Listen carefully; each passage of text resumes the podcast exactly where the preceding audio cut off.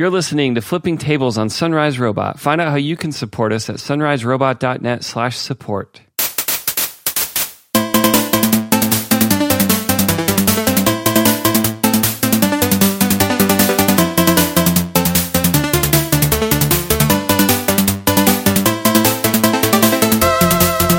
Hey, welcome to episode 89 of Flipping Tables. I'm one of your hosts, Michael Edwards.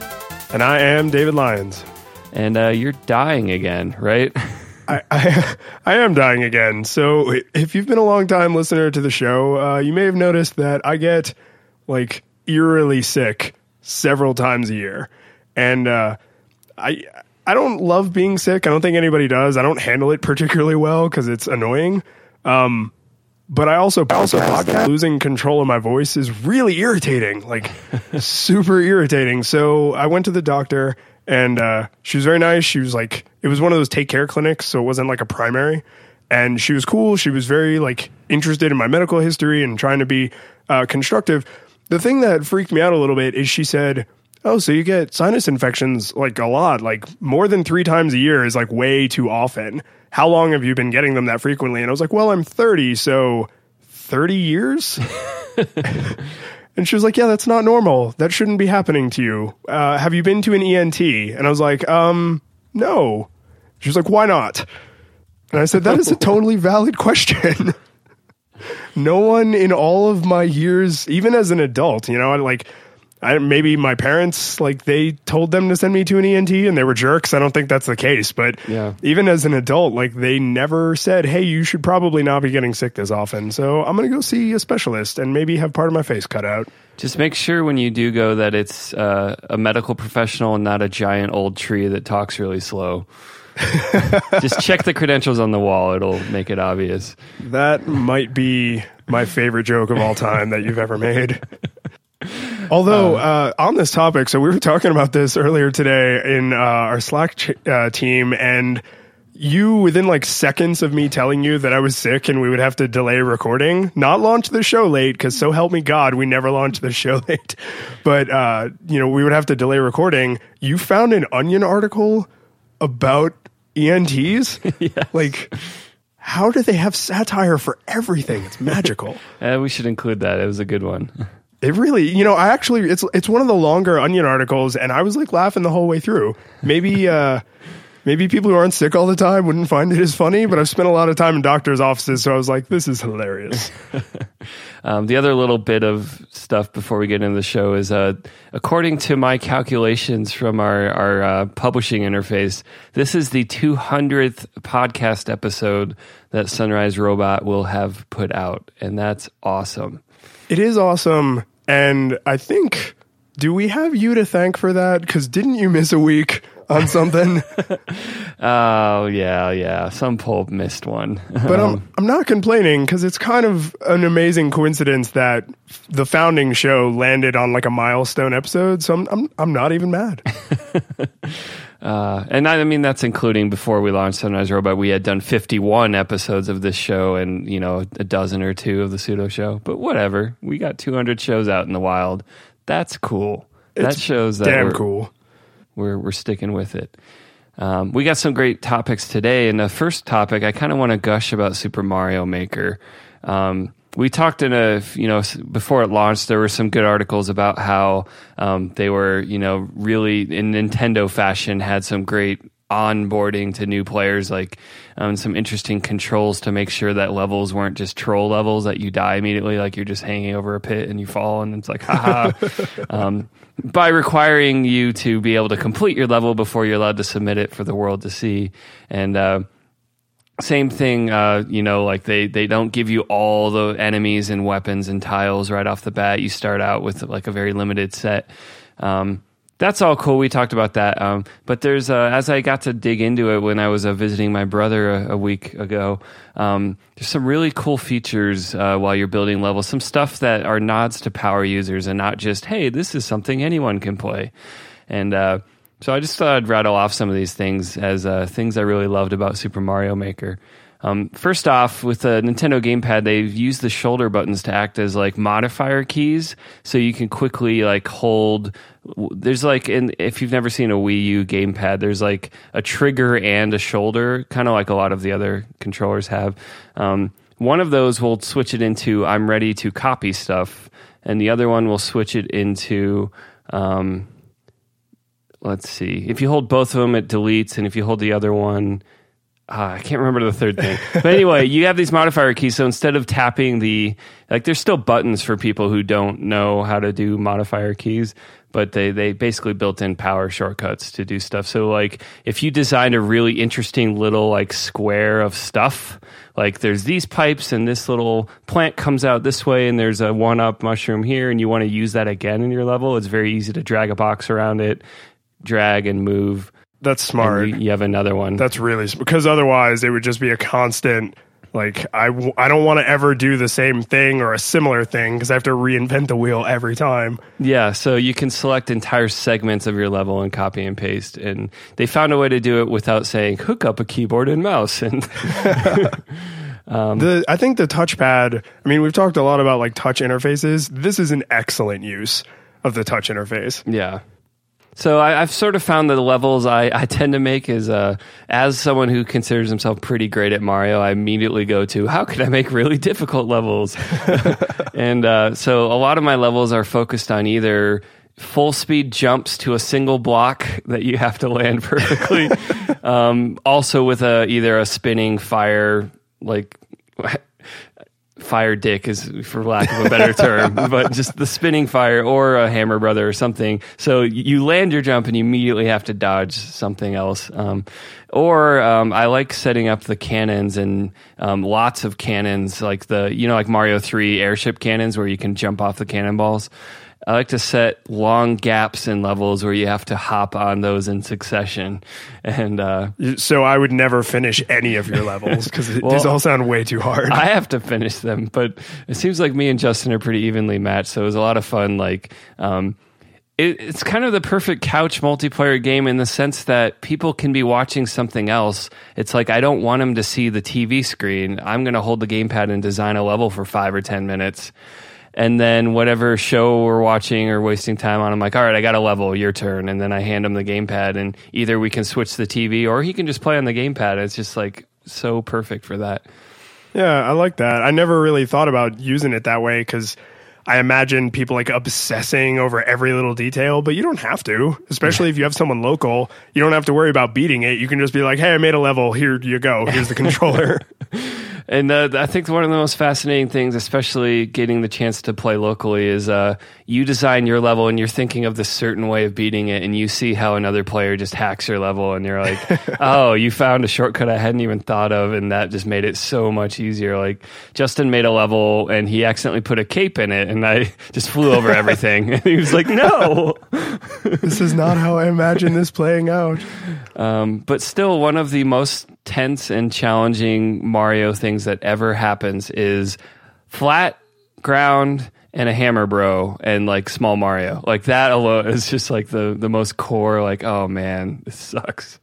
Well, and I didn't realize until I watched some more Mario Maker videos that it's like, oh, you can make any Mario level you can imagine, and also lots of things you never thought of because there's like weird power ups, and like you can make Bowser pop out of a pipe and like start wailing on you. like you can do all kinds of things that, as a ten year old, you probably were like, wouldn't it be funny if Bowser came out of that pipe? It's like, and instead of kind of uh, bounding you in the rules of previous level design, they sort of just opened it up.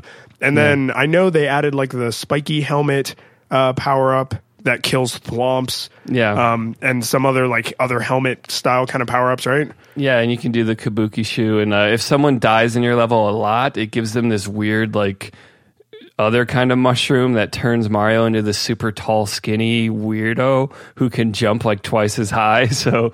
I Okay. s- suppose for certain kinds of level designs that would help you, but um, it was funny. Yeah, it seems like that could actually be a liability to be a larger target. Yeah.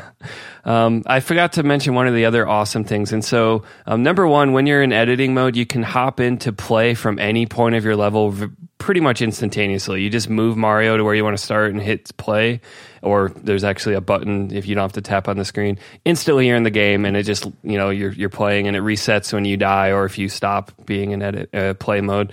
Um, the other thing is after you play part of your level, it it shows on screen a little Mario trail. So if you're measuring how far Mario can jump, you just have a visual trail of where he moved. Oh, so you know his exact arc, and you're Yeah. like, oh, I made a gap that's impossible to cross. Yeah, so that those things, just those little touches, they just baked through um, to make it easier, and you don't have to memorize. It's ten blocks you can jump. You just you know I'll just start the level and jump and see how far I get, and then that's where I put in the block.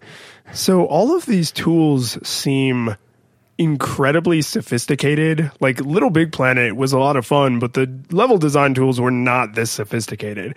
Do you kind of get the feeling that someone in Nintendo was like building the next Mario game and they were like, "Oh my god, why don't we just release the tools we use to make Mario games?" Yeah, definitely. Um, I don't. know, I, I would love to see this applied to some other games. I would love Capcom to release a Mega Man Maker. I think that would be amazing. And uh, a few things they didn't put in Mario Maker that I would really like is uh, give me a a bitmap, you know, sprite creator. Let me design my own sprites. Um, that would be fun. Even to the point of like, all right, you're doing a Mario, like you get these frames of animation you need to create because that could have been a lot of fun. You think there's any chance they would patch something like that in or is it just kind of like, "No, they don't want to go that far." Not given Nintendo's history, I've never seen them patch anything except for bug fixes. That's fair. They're not big on DLC, are they? But I, I really think Mega Man would be a great candidate for a maker game. Um, just the idea that you could set up a, a eight robot masters and design like they could within reason give you a lot of latitude on like wh- how does their weapon shoot what does it do and like um, that could be a lot of fun Unfortunately, Capcom has decided they hate money. They hate it so much. Like the only property they're willing to make money from is Street Fighter. Everything else, they're just like, meh.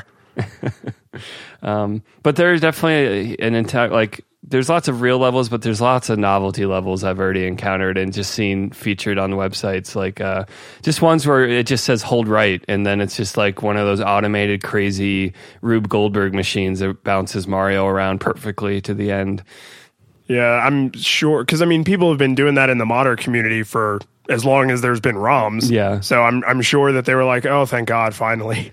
Like, I can just do this without all this crazy, Yeah. like, I don't need a Rube Goldberg machine to build my Rube Goldberg Yeah. machine. I think the fact that those levels exist just kind of speaks to how tightly designed Mario is, though, that they can rely on timings and bounces and the way things are loaded and appear that it's so consistent that they can design these kinds of things. Yeah, I mean, there's a certain purity to that. I kind of really ex- respect where it's it's like you you are aware you're playing a video game when you play a Mario game.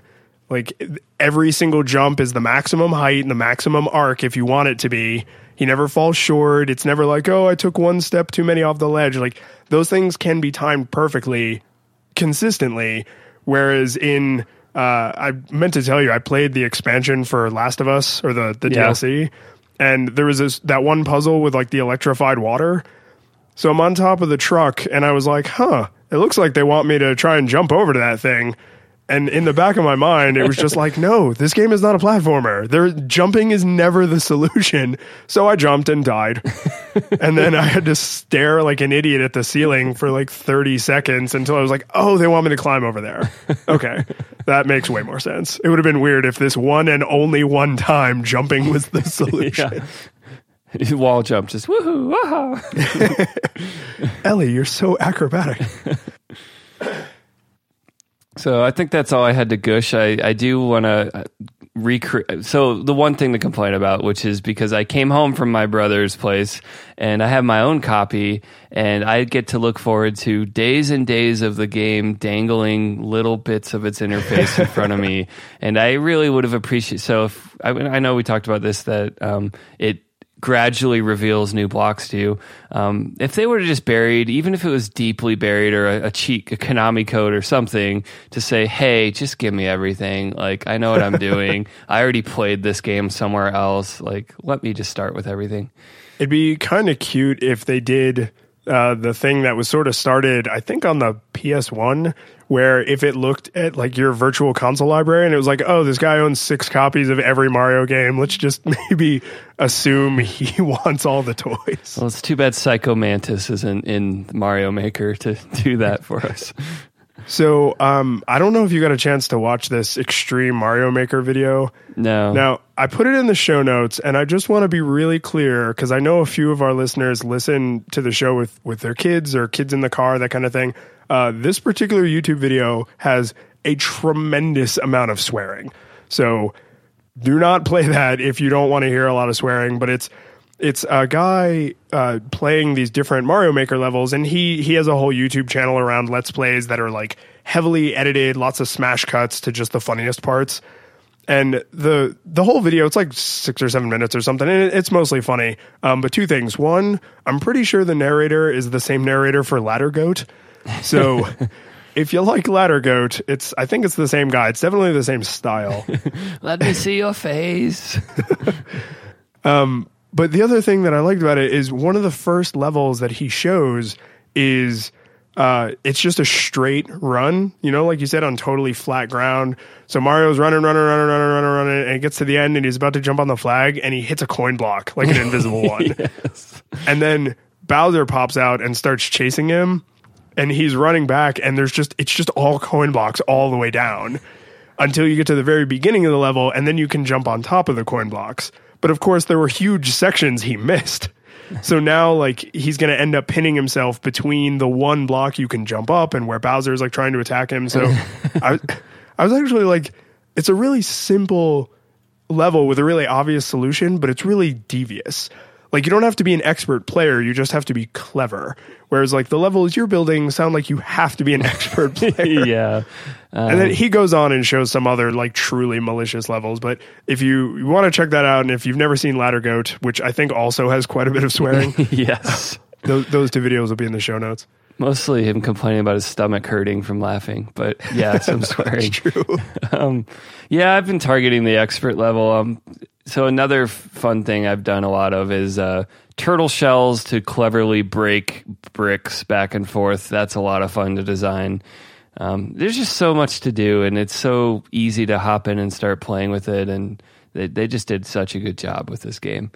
Have you built any levels where if you make a single mistake, the level is now unwinnable? So, like if you hit this certain you know block now you can't clear that jump. Or if you throw a turtle shell and it's like no you needed that turtle shell later. There there was a few early on that were kind of like really troll levels like that but you know you hand it to your brother and then you watch him play and you're like this isn't really that fun i want to make i want to watch him beat my level and be really satisfied that he was able to beat my level uh-huh. not just like i hate you why good guy level designer mike so here's a question I didn't think of till just now. Actually, you can change. I got to come over to your place and, and play this because it looks so much fun. but you can choose. Um, like, does it look like Mario One or Mario Three or Super Mario World? Are there others?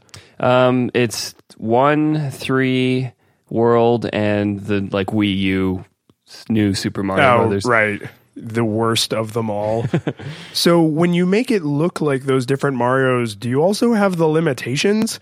Because like in the Wii U Mario, he can do the little triple flip even though it's 2D, and in uh, you couldn't pick stuff up in the original Mario. So like your level design, the way it looks, does that key you into what powers you have? Yeah, as far as Mario's abilities, he has the abilities he had in those games. So if you use the Wii U tile set, he does get the little extra float if you shake the controller kind of thing.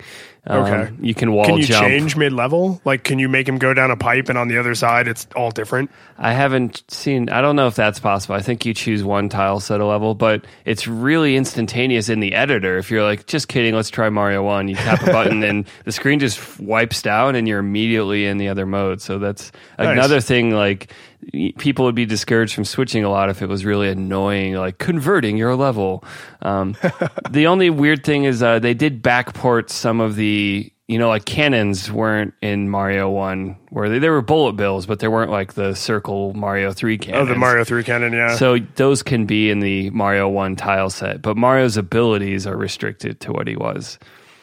Yeah, I'm not surprised that they. I mean, with all the weird power ups and stuff, it makes sense to open the tile setup a little. But that is interesting because uh like I I've only played the Wii U one a little bit cuz it's awful. but you can uh you can do stuff in that that you can't do in the earlier Mario. So you may have been awesome at Super Mario World and then you play somebody's Wii U tile set level and just get your ass handed to you Yeah. because you're like, "Oh, I didn't know he could do the little triple jump and the little floaty thing." Yeah, that is another level type I made, the one based on lots of wall jumps, and it's kind of frustrating. I'll and, bet. And lots of pipes with a, a plant coming out of every single one. So That was one of the worst parts of uh, Super Metroid. That part where you have to like wall jump up the little corridor, and then they never make you do that again for like the whole game. Because Yeah. then later you have the super jump. Yeah, it's it's a weird ability in that game because it's really the basis of so many speedruns is that you can do that to get places. But Oh, dude, Metroid would be another excellent candidate for this. I this. agree. Um, a lot of Nintendo's games. Imagine a Zelda dungeon designer. I mean, Ooh, just block pushing and keys and all that. I mean, with with the huge success for Mario Maker, do you think? I mean, I know Nintendo likes to just shirk the obvious next step because they can, right? They can. They don't have to just like give in to peer pressure from their their customers because they still produce awesome stuff. But holy crap, Yeah. a Super Metroid style like level builder and a, a Zelda one would be awesome. Yeah, I, I wonder how they do it because I don't think they'd want to launch a create an entire Zelda game with towns and NPCs. But if it was just focused on dungeons specifically, which I've said on the show many times is my favorite thing in Zelda games, Because there is no other part of Zelda games. There's just the time between dungeons. yeah, where you're yelling about which NPC do I have to talk to. Press A to continue. Uh, So we have some tech topics this week, not just game gushing like last week. Um, and uh, one of the ones was an interesting article from Ben Evans called uh, "Mobile is not a neutral platform," and he was contrasting web and mobile. Um, and uh, especially the way that Android and iOS um, kind of get to control and change the rules of how user acquisition and engagement happens. Um, they they set up the OS standards for notifications, for um, even in some cases what kinds of login pages you can have in your apps. I know Google doesn't really enforce much, but um, you know, do I get access to contacts? Do I do all these things? And uh, even if you you think the, these platform owners are being fair or the rules make sense, there is the fact that they control it, and it's not like the web where anyone can do anything. And so that was sort of the basis of this article that. Um, the web was more neutral, mobile is not neutral, and so I thought that would be an interesting topic to kind of hash out here. Do you think part of that grows out of uh, how recent mobile is compared to the web?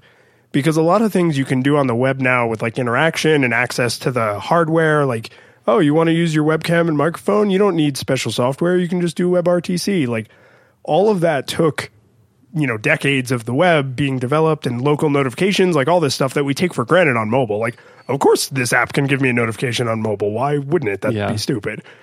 So there's there's some something to say about uh like who came first. So like the web kind of set the way, and then these the mobile platforms were able to come in and be like, yeah, these are obviously good ideas. We're just going to have these out of the gate. yeah, there's that. Um, but I, I do think it's interesting because, like, you know, there's lots of hay made about you know the way Apple takes 30% of stuff and doesn't let you have alternate sign up routes or alternate like pricing forms for you know, like you can't do in-app purchases um, Right. you know there's, yeah, you can't do paid upgrades. It's got to be like a new install, that kind of thing. There's like this weird don't ask, don't tell. Like if you're using the Kindle app, you can buy through Amazon, but they can't tell you that you can go buy. they just show you what you have bought. And it's just like this weird, like we have a store, but we're not allowed to say we like you, rule number one is you do not talk about the Kindle store. Yeah, and I feel like a lot of those things uh, are kind of passe. Like you can recognize user hostile design pretty easily when you have such a robust review process like Apple does, but they don't seem to have a problem with like three year olds spending thousands of dollars in stupid games and in app purchases because they get a cut of that.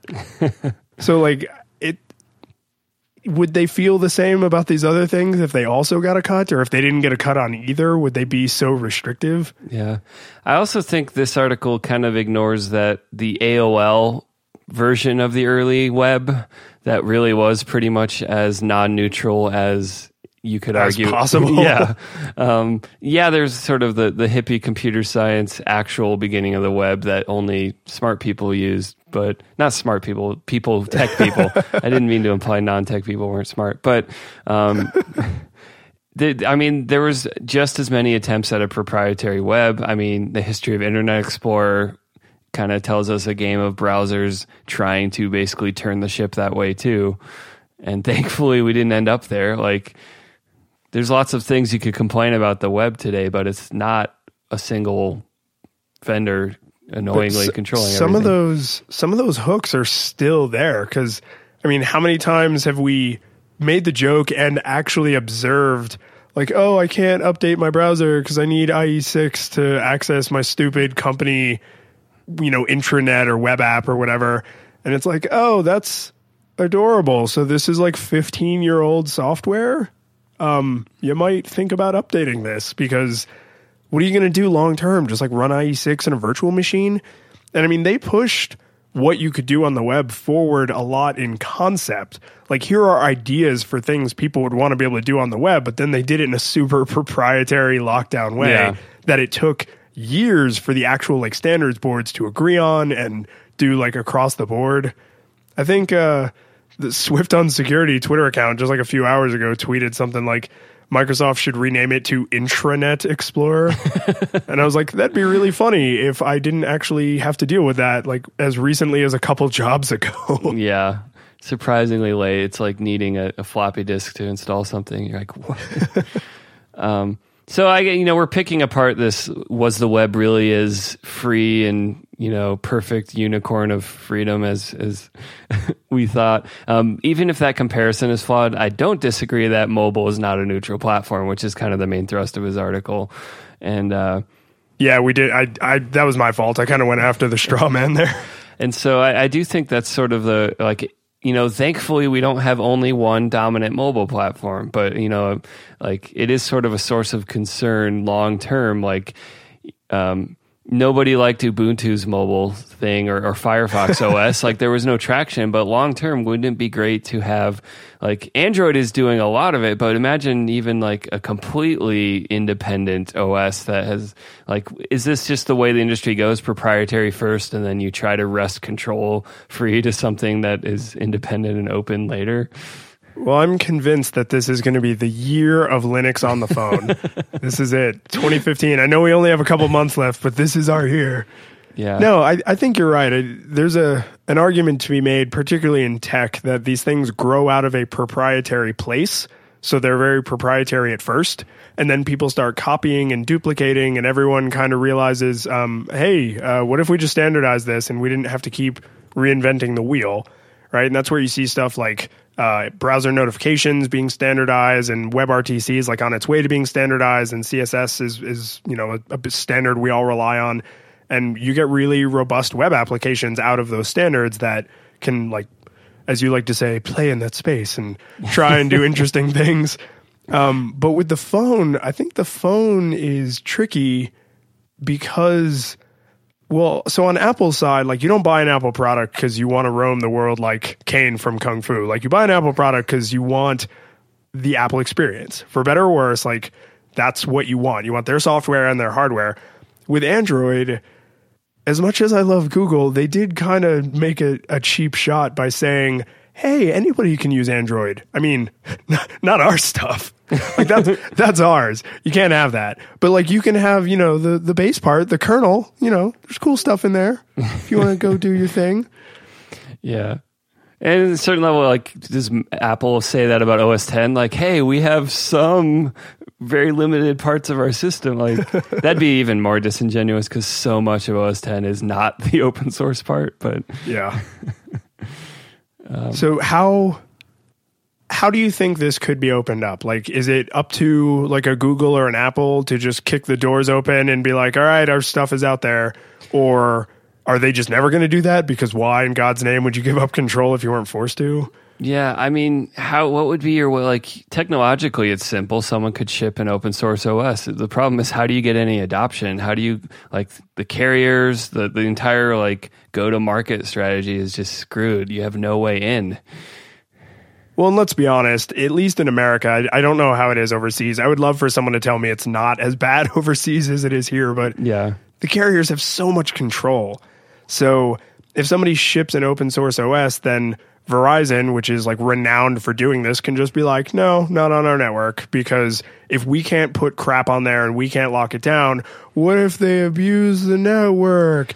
Which I didn't think of this till just now, but they freaking sell wireless hotspots. Which means you can connect any device to their network without their permission Yeah. because you have a freaking wireless hotspot. That's like, oh my god! I just made myself so much more angry. So, I mean, you could argue in far, in terms of computer history that um, smartphones are starting to get past their adolescent phase and maybe being pretty mature. And so, does it just take smartphones becoming as boring as laptops that you start to get alternatives that can crop up? Because it feels like in the early years when things are moving so fast, like year to year, the phones seem wildly improving. Um, I don't feel like that's the case anymore. 3D touch is not like the difference between going to a retina screen or something like that. Um, you designer, you. I I don't know. It's they kind of found a clever strategy because with Apple, it I mean Apple's Apple. Like it's our hardware and our software, and that's okay. And I don't remember the exact particulars of the antitrust uh, lawsuit against Microsoft with the Internet Explorer being shipped as the default, but couldn't you make a really similar argument against Google shipping Android phones with all the cool Google stuff on there? Or is it because you don't have to ship an Android phone with all that stuff? So it's like, yeah, you're gonna. Obviously, you're going to, but hey, you don't have to. yeah. Well, I think what got Microsoft was there was no viable alternative. The OEMs had literally no other option. Nothing else besides Windows was going to sell. And, uh, is that the case with smartphones? Because Apple's not going to give them their OS. And I saw an article suggest that the if Google gets in trouble, the the answer should be that Apple has to provide a version of their OS. And I was like, th- why are you punishing Apple? Like, take away their ability to say we have the iPhone, the only place you get this stuff, just to compete with Google. Yeah. And so that was kind of an insane suggestion to me. I do feel like these antitrust things are are fascinating but bizarre because with Microsoft saying like, "Oh, hey, we make a web browser and nobody else makes one." They can. Anybody could make a web browser for Windows, but they haven't, so we provide one. No, there were other browsers. There was just no other OS that the OEMs could reasonably ship to market. Uh, maybe I'm misremembering, but I, I thought it was because, of course, you were going to ship Windows, and Windows automatically came with Internet Explorer. It was they were using their OS dominance to move into the browser. So space. you're so close. It's it was. of course, you're going to ship Windows. You're not allowed to ship Windows unless you preload IE instead of Netscape. And so Okay. it was using the. Of course, you're going to ship Windows to say you can't do that other thing. okay. So if that's the case, that's exactly why Google is not under threat of that specific problem because you can ship Android without all the Google stuff, but you won't. Yeah. you know they're, they're not requiring you to as a company. They're not even requiring you to at the software level since it's open source and you could compile it yourself but you won't. Not in america not in any parts of europe i'm familiar with. I know china does this a lot. I know africa does it a lot and a little bit of the middle east but in america like who the hell's going to sell an android phone without google stuff? Yeah, I mean, a lot of Google stuff comes out US first uh, anyway, and so like US users, I think, are very you know, there's not hardly any Apple users I know that don't have a bunch of Google accounts, um, and so it's kind of not a not a starter here, but definitely other places, uh, their companies have a chance where they can invent the full stack. Like, all right, we'll get a notif, we'll you know, figure out all the APIs that the Google Play Store provides, and we'll create our own versions. Um, but that's a that's a tough game. I mean, to basically re-implement a lot of that stuff.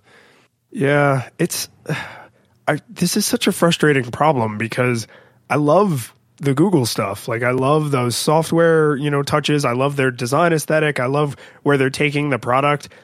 I don't want their success to screw other people out of the market because I want competition. But man, I really love the like the way they've chosen to do things, and I am consistently frustrated that my Galaxy S6 has not just carrier bullshit on it, but also um, Samsung crap on it. There's like I don't want any of that Samsung crap on there, and I can't remove. There's like a couple. It's not all you can't remove it, but the vast, vast majority of it you cannot remove. So another distinction I want to make about this whole mobile is not neutral thing is uh, there are a lot of ways in which I mean we we hinted at it that being non-neutral has been good for users. I mean, platform can be set up in a way that biases app development towards good for user things, um, whether that's just some consistency or um, I don't have any specific examples in mind, but I mean, that, that's that, the benevolent dictatorship, right? Basically, and uh, but I think it's easy to argue there's plenty of them that really only benefit the platform owner, and so that's the long term concern that it would be more so on the this is only good for Apple instead of this is good for everyone. So, not being a legalist, um, I'm not a lawyer, Mike. uh, I want to step way, way back and just ask like are private companies I mean I guess they're publicly traded, but like are are these companies compelled to benefit their market? And if so, why? Why do we expect Apple to do things that are good for anyone but Apple? Or Google to do things good for anyone but Google? Like it's an interesting thing in tech where we're like, no, you have to push the whole industry forward. And it's kind of like, why do they yeah. do that? Well, I mean, this is where you have the the intersection of government and commerce, and where all sorts of things can go wrong, because that's really governments that take an interest in consumer protection laws and um, basically regulation, deciding that it's better for society to have some of these rules, or better for setting up what they call an iron triangle, which is regulation, commerce and so like companies pay politicians to help them get elected oh, politicians yeah. put forth legislation that benefits those companies like it's um, it's a hard I, thing. I can't imagine a world in which that happens. It sounds awful. That's oh, a, wait. Uh, there's there's a name for it. It's called the Iron Triangle, and it's really hard to break because it benefits everyone in the triangle really well. And a triangle is the strongest shape in nature, right? Or is it the arch?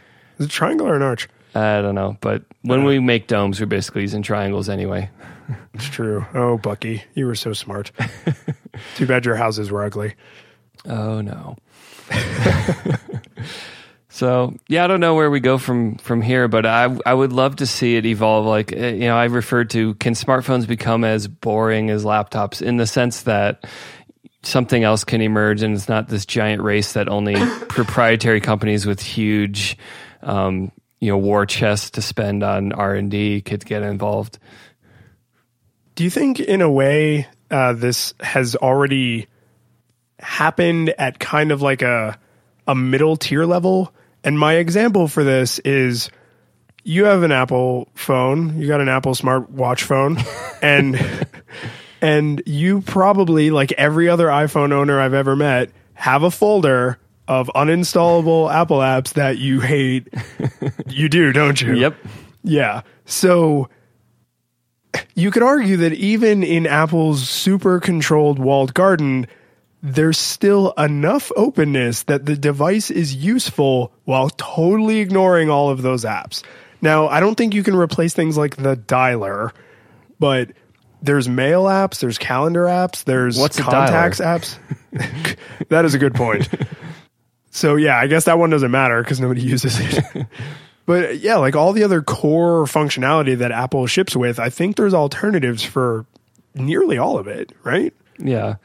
Um, and I actually saw some speculation that their their extensions and even their you know well maligned keyboard third party keyboard system that even though these things aren't great on iOS right now that they could be building blocks to letting you switch default apps in some sort of really well integrated way. I think this is an interesting time for Android v iOS because uh, for a long time when Google first launched Android, it was like way too much the Wild West. like just anything was allowed. And then they kind of like roped it in a little bit. But at the same time, you know, there was the untimely passing of Steve Jobs and the company moving over to Tim Cook, and he's opened a lot of stuff up. So if you're Google, isn't part of you thinking like, oh crap, we were relying on them to be like the evil overlords that we compared ourselves to? If they start opening up, like we have to now think of ways to stay open or open things back up because the comparison's getting narrower. Yeah. Yeah, it is sort of like our political party. There's looking more and more the same. so I noticed I do have to ask you, you you mentioned in the notes here the Facebook phones. Which didn't they try like two or three times? Yeah, and they they had a whole uh, launcher that they put on Android that went nowhere. I remember trying it on my Nexus 4 just for a day to be like, what if I what if I just gave my life over to Facebook like a religious conversion? Um, but you can tell that that's sort of to the point of the the platform being non neutral, and Facebook's like we don't want to have to bow down to Google or Apple. We like we want in on that platform layer. We want to make the platform. We want to own the the whole thing. Oh no, wait! It turns out this is really hard. you can't just walk in there. Yeah. They, oh god. They. I think they had two dedicated phones. They had the overlay for Android and then didn't they have the HTC phone that had a dedicated like share this on Facebook button, like a hardware button? Yeah, that's the weirdest one of all to me. yeah, I respect HTC for trying something new, but was it not a little bit more obvious that that was going to fail? Like the first time I saw an ad for that, I was like, no, nope. That's why the MySpace buttons on laptops failed, and the never mind, that never happened. I was trying to picture that in my mind. I was like, wait a minute. I was just trying to think of another hardware button that would just look anachronistic or just like completely like, why did you do that? Chrome OS does have a dedicated search button in place of caps lock. Oh. But I mean, that's actually like useful. So, but at least search as a concept is abstract enough to apply to anything right. into the future. Like, it's not like Google this. yeah, because if you set a, I think if you set an alternative default search, it still opens your default search, not automatically Google. It's not a hardware Google button. Yeah. Which is nice when it's a Google made piece of hardware with Google software and they're still like, eh, you're going to search on Google anyway. Yeah. We don't even have to close this down because no one's going to switch. If you want to make DuckDuckGo your default because you're privacy nut, that's fine. But the rest of you are going to search on Google. And even you DuckDuckGo guys are going to switch back within a week. I know a couple diehard holdouts, and uh, that's fine for them. They're allowed to be different. That's True. Uh, Tell me about Twitter's moments. So Twitter long- sounds like a terrible daytime TV show. I don't know why it's always weird to me when uh, I hear like one of these social media companies refer to like a new part of their website as a feature or you no as product like we launched a new product called moments and i think it's because i'm not paying for it so it just feels like oh this isn't a product in the normal sense. But um, anyway that that feeling aside twitter launched a new product called moments. And uh, basically they collect stories of the day and grab like what are the best or funniest or whatever tweets and they gather them together and you can go through a story about each thing. So the example might be Donald Trump and Jeb Bush have been kind of having a little Twitter spat lately, um, basically because Trump said his brother didn't keep us safe, and then there's this big argument about 9/11 going on. It's really stupid politics, but in any case, Twitter's like, here's a moment. This was a thing that was a story in our society today. And it's sort of playing that curating role to gather tweets. And it's actually a lot like, you know, I've seen like BuzzFeed and Huffington Post kind of have these kind of articles where they're basically embedding tweets and they have a tiny little sprinkle of snark or exposition in between each tweet. And that's basically what Moments is without that exposition. It's just the curation. And here, look at this story. So, are you and I seeing the same moments, or are we seeing the same moments because of our location? How how does it know what I care about? I Which it know. obviously doesn't. By the way, I'll get to that. Um, I bet they're not the same, but it probably is based on who we follow. So maybe they're largely the same. What's on your moments page right now? Should I so do some live research? My, yeah, my my number one. There's only like nine things on here. It's a pretty short list, but my number one moment is uh, the NLCS game two, Cubs versus Mets. Don't care. Yeah. Could I just I, I'm not a baseball fan. I don't really care. Uh, number two is Patriots versus Colts. care even less. Uh, number three is uh, a typhoon. So we're the same. Okay, yes, and then the Bush Trump and yeah. So I care about none of. I mean, this is a zero percent success rate. I just like could Yeah. they not have based this on anything they know about me? They have years of data. They know who I follow. They know the kinds of things I favorite and retweet. Like this to me is an instant non-starter because as soon as I opened this, I was like, nope. Just a whole lot of nope, nope, nope. Yeah. Um, do you think this is indicative of it being a bad idea, or are you just a weirdo? No, I think it's in. in. I think if you and I are seeing the exact same ones in the same order because of a larger grouping, like if it's all Americans, not just the fact that we happen to live like relatively close in the same state, but if these are generally the same for all Americans, I think this is a specific uh, grab toward the middle. Like the average American watches baseball, the average American watches football, the average American is following the presidential debate to some extent. Yeah. And and that's why those kinds of things are in here. But I feel like that's not representative of the average Twitter user. You got a lot of tech people, you got a lot of young people who don't I presume don't really care about some of these things, especially because more than half of these are sports stories. Like, is there nothing else going on? No other moments, guys? Yeah. Um, so I think the pitch behind this is Twitter is hard for new users. It's a giant blast. Who do I follow? I don't even know. There's a lot of jargon. What's a retweet? What's a you know favorite? Maybe is a little easier to understand, even though they kind of ruined what favorites means. But um, you know what are what are all these things? Am I doing a quote retweet? Am I just doing a normal one? What what does that mean? And uh, you know the argument is we need some kind of hook that is easier to get. And here's a prepackaged set of great tweets about topics you're probably going to recognize. And then if you want to drill down, you can click on entertainment or fun or, you know, see some other ones. And so that's, I think, the pitch and is that they don't want to give away that, you know, let BuzzFeed do the curation, let Huffington Post do the curation. We want to be the center of the attention. That's that's probably actually incredibly insightful that they are trying to wrest back control of people linking to tweets in mass.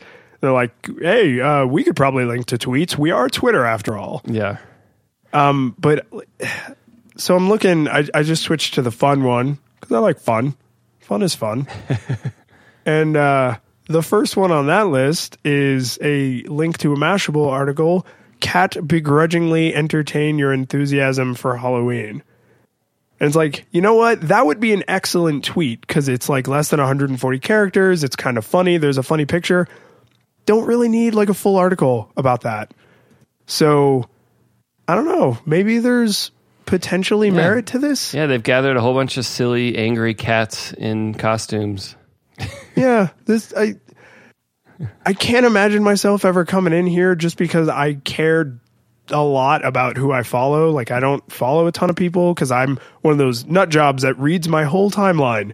So I really curate that down. Um, I've actually unfollowed some celebrities because they moved on to like another project and now that's all they're talking about. I'm like, okay, I'm done with you now. Maybe I'll come back later.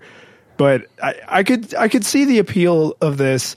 The today one being the default, I think, is what turned me off because all that happened today was sports and politics. so I don't care. Yeah, I don't care about any of that. So when I came in here, my gut reaction was like, not for me. Yeah. So I wonder if it'll work out. I mean, I think that people have constantly been saying Twitter like has all these users but can't really do like what do they do with them? Like Facebook has monetized their users so well and like um, they drive traffic to websites so well. Um, and Facebook controls that. Like, yeah, your friends choose what they share, but you know what gets surfaced in your feed. Facebook has a huge amount of influence. And uh, Twitter doesn't have that influence. And every time they try to mess with the timeline, everyone revolts because they're like, no, I chose who to follow. Well, this is an interesting, I mean, this is the problem of Silicon Valley, right? Which is a useful communication service that really supports uh, comedians and brevity and is, is designed for a specific thing, not necessarily a successful business. Like utility and business used to go hand in hand when it was like a physical thing. And you were like, oh, I'll sell you this wrench that I made in my blacksmith shop, but I don't think you make wrenches in a blacksmith shop, but but like I'll sell this to you, but I have to like I have to charge you because then I I need to like buy more materials and make more wrenches in this fantasy blacksmith shop I've invented. but with software, it's a lot harder because the the open web is generally free. We've gotten used to everything being free. App.net tried to see this and say like, "Oh, Twitter is useful on its own." Let's build that and then just charge a little money for it with our alpha service. Turns out people didn't want to do that. Yeah. And they, they couldn't generalize the services behind building platforms like this. Right. I mean, when you consider the amount of brain power and desire to make money that is probably like, oh my God, how do we get money out of these Twitter users? If they haven't come up with a business model yet, it makes me a little skeptical. Maybe this service cannot be monetized well without breaking the utility of the service that drew everybody in in the first place. Yeah. You going to use moments? Uh, only if I use the official Twitter app because it's just a big middle finger to third party clients every single time they do one of these things. Yeah. And that's actually exactly why I didn't even really know about this because it turned out literally within like 30 hours of them announcing this, I happen to have switched to Tweetbot. so I'm using Tweetbot on my iPad and on my Mac. And then I have Fenix, which is a good third party client on my Android phone. And of course, they don't have this and will probably never have this. Yeah. What drives me nuts, uh, I like Tweetbot a lot, but Twitter is so stingy with their APIs that things that are very, you know, the thing I always drawn back to the official Twitter app for is the the mentions tab collates and collects things that people have done with your tweets really well. That's like the one like best thing about the official Twitter app. And they've tried to implement that through some tricks in Tweetbot. You you have an activity button that will show you some of those things as an undifferentiated list of events. Um, but it's just not as good, and it's not their fault. It's just yeah. the, the platform is biased towards the official client. There's a non-neutral platform, Twitter, but um, so I, I I'm always like ah like I feel like I have to use the official client, even though there's like then you get all whatever crap they want to throw in your timeline automatically this is such a weird position for a company to be in where they're like, we have super dedicated users who put up with us through all of our nonsense. Every time we screw them, they just like turn the other cheek and come back for more. Um, but somehow we can't get them to give us money. Like they will put up with infinite abuse for free, but they won't let us monetize their data. They won't look at ads we try and serve them, and they won't pay us money. Like it's you got to feel for them a little bit. Like we build this thing, it's super successful, and we're like going poor trying to keep the servers running. huh. I don't know. I don't see myself going back to the native client soon. I mean, it's only been a couple weeks since I switched to Fenix on my phone, which is where I actually use Twitter the most. And I just installed Tweetbot on my desktop because I was so happy with it on my iPad a few days ago, and it's amazing. Yeah, at least I'm on the super happy with it. On the iPad and desktop, you can get the multi-column, so you can have your activity stream side by side. That helps a lot. Yeah, yeah. I didn't really think about it until you said it, but you know, when I talk to you, I find myself using that phrase a lot because you just you inspire me, Mike. Oh. But but the way they don't uh, let third party clients, I always just assumed this was a design choice. But you know, if I'm at like a conference and I tweet something and I get like four or five favorites and I feel like a big shot or I get a handful of retweets or whatever, the fact that each one of those gets like a line item is sort of annoying. I like the official Twitter, like, hey, these six people favorited your thing. Yeah. Like that yeah. I can't believe they blocked that from people. That's so crappy. yeah, I wonder would would uh, basically would Tweetbot have to interpret your I don't know how they implemented it, so I don't know how hard it would be to duplicate that. But presumably I mean, Twitter has get, done none work to help them. Are they Yeah, cr- they tweets have, you know, uh, fixed URLs, so if you were logging everything, you could say like, "Oh, these two favorites are pointing to the same unique Twitter URL." Yeah. But that would mean storing huge amounts of data. And I wonder if they basically have to crawl the public versions of tweets anyway to scrape who has favored it. I bet it's something really obnoxious like that. Yeah, I don't I don't know. I don't I've never really dug deep into their API. We messed with it a little bit uh actually when we were setting up Sunrise Robot, so when you share a link to an episode, you get the nice little card. Yeah. But that's like an officially supported thing. We didn't have to do any hackery for that. Um yeah, this is uh, weird the way they crap all over people. Cool thing about Tweetbot, they expand Instagram links in line. Yes, so that's the thing that'll keep me a Tweetbot. Um, I, why do they Why do they get away with that? Is that because if Twitter officially did it, Instagram would block them somehow, but they don't care about the little third party client doing it? I don't know which direction that I, it was Instagram. that hate screwing is happening. Instagram basically blocked Twitter from auto showing them, um, if, if I remember correctly. That and so that's why I feel like Twitter hasn't fixed that because they would just get blocked again. Huh. Yeah, so it could be a domain thing like don't let auto expands happen from this domain, but with you know Tweetbot or any of these third party clients, they're like, oh hey, we're not those guys, we're different guys. And uh, we're going to expand this image. in So or it could be hackery. They could be like crawling the URL. So this was it happened in 2012, which I don't remember when Facebook acquired Instagram, but it, it may have been sooner than that. But um, Twitter said officially that Instagram has blocked us. okay. So, you know, thumbs up Twitter for once you're not to blame for making your service worse. Uh, I, I've got to believe that that was incredibly close in proximity to Facebook acquiring them. yeah, Because I mean, otherwise, uh, tweets were probably one of the biggest traffic sources for Instagram. They probably still are a huge traffic source. so that was in people have to click 2012. Facebook bought Yeah. Instagram in 2012. Coincidence. Yeah, seriously, shock and awe. Uh, Uh, closed platforms. all right. You want to talk about this Amazon thing, or you want to just put a bow on Yeah, this? Yeah, tell me about this. So Amazon has come out with handmade at Amazon, which is so obviously their attempt to kill Etsy. Because when you're a store that sells like multiple types of things, you want to sell everything so that people never leave. I mean, think about like Target or Walmart. Like somebody shows up to buy, uh, I don't know, a lightning cable for their iPhone, but then they also buy groceries and pants because they sell all those things. And Amazon, you know, historically the everything store, and they've allowed people to do marketplaces. Like that's kind of been around for a while. But now they've officially made this handmade at Amazon, which is specifically for crafty i built this thing or i made this thing or i painted this picture and i want to sell it to you using amazon's like search engine and their payment engine and all the cool stuff you get for free with amazon so that's a thing like i don't amazon has a lot of these initiatives that do not succeed Yeah. and they've tried to get into this kind of space before never quite this focused um i don't know if i'm like a private seller do I really care if people find my thing in search on Amazon? Probably, but Etsy has kind of made a name for itself. Like this might be a difficult space to step into. Well, maybe they tried to buy Etsy and they failed, and so they're like, "Well, we're just going to make our own." Then you're a feature, Etsy, or as Steve Jobs said, the Dropbox. you're a feature. Yeah, uh, wah wah.